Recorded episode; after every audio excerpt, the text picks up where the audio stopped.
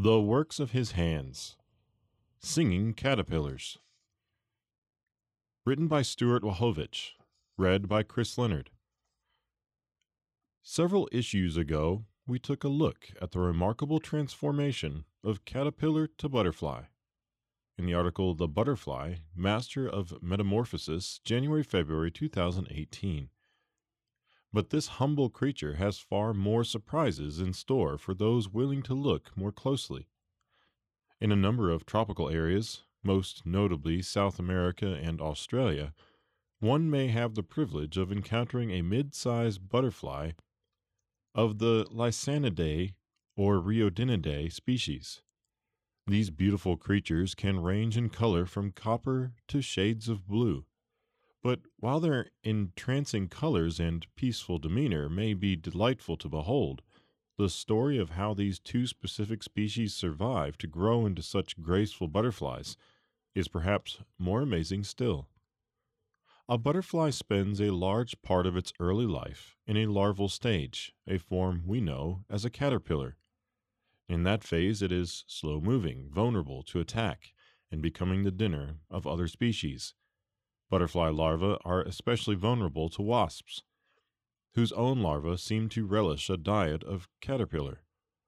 Wasps will hunt and capture these caterpillars and lay eggs inside their bodies. Then, when the eggs hatch, the wasp's young will consume the caterpillars for their own development. The Lycaenids and Riodinids, however, do not easily become a feast for wasps, due to a remarkable partnership with various species of ants which end up serving as aggressive bodyguards for our lumbering larvae. A remarkable partnership. Biologists have done much research over the past 40 years on this special interspecies relationship and how it came about. Such a partnership between creatures is called a symbiotic relationship, from a Greek word for living together and the equipment and processes involved in this particular arrangement are truly stunning. Phil DeVries, writing for Scientific American in October 1992, described some of the fascinating ways these caterpillars attract and retain ants to serve as their guardians. DeVries explains how a caterpillar of these species produces sound by scraping a ribbed vibratory papilla, or protrusion, against the rough surface of its head the resulting vibrations carry among the tree branches so any ants in the vicinity may hear them, hence the nickname singing caterpillars. These vibrations just happen to have a similar frequency to the vibrations that the ants themselves make when they wish to communicate the location of a newly discovered food source.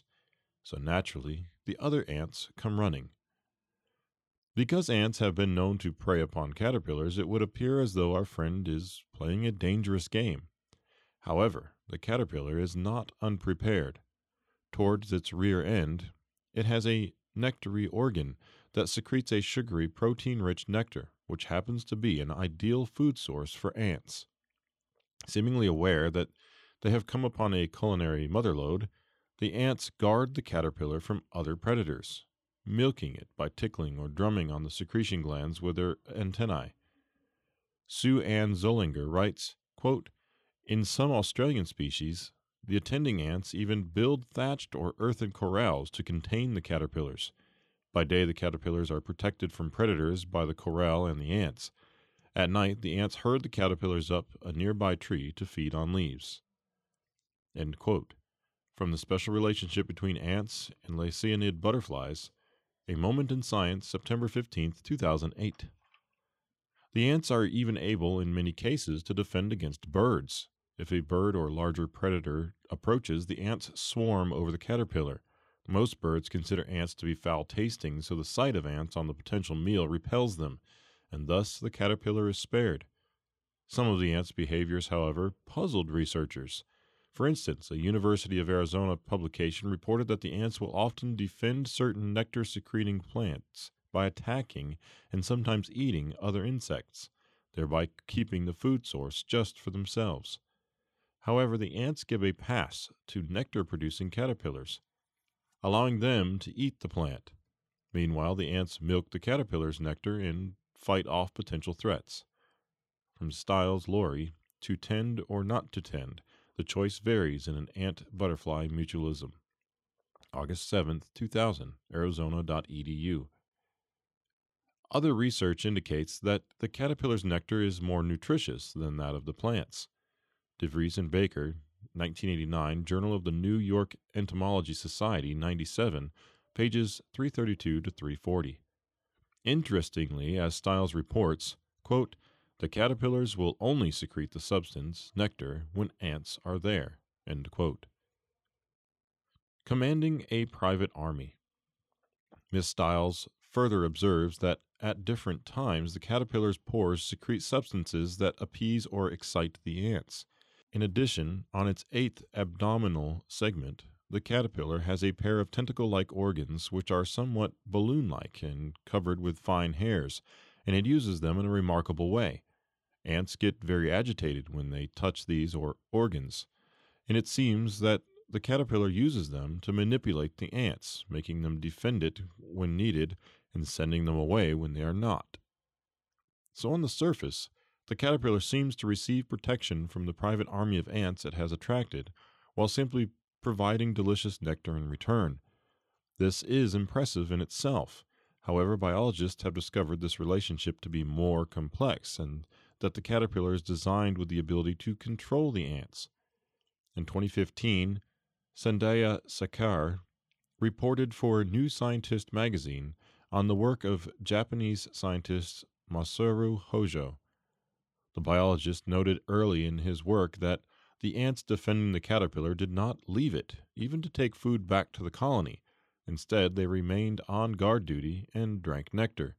He noted that, quote, whenever the caterpillar everted its tentacles, flipped them so they turned inside out, the ants moved around more rapidly, acting aggressively. end quote. From caterpillar drugs, ants to turn them into zombie bodyguards, July 2015, newscientist.com. In this mode, the ants attacked wasps, spiders, and any other threat. Hojo speculated that the caterpillar, when approached by a possible predator, gave a chemical signal ordering the ants to attack, thus dictating their behavior through both chemical control and powerful nectar. Experimentation showed that the caterpillar can spike its nectar with drugs to control the dopamine levels in the ant's brains, making its bodyguards more or less aggressive as it wills. What Professor Hojo discovered is truly amazing. He demonstrated that Lycaenidae or Lycaenidae or Riodinidae, relying on ants for their security, use chemical controls to cause the ants to do their bidding. Their nectar can calm the ants, entice them to stay around, and make them aggressive enough to fight off dangers. From Hojo, Pierce, Tsuji, Lycaenid caterpillar secretions manipulate attendant ant behavior. Current Biology, 2015.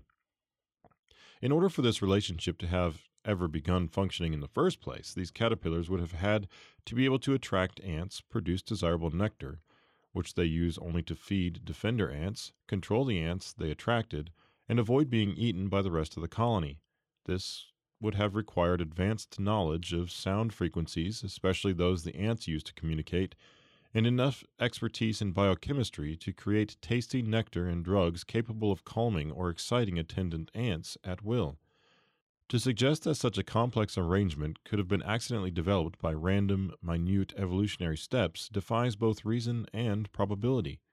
What we see in these singing caterpillars is clear evidence of deliberate design in the production of fully functional creatures made with an intricacy that is nearly impossible for mankind to comprehend.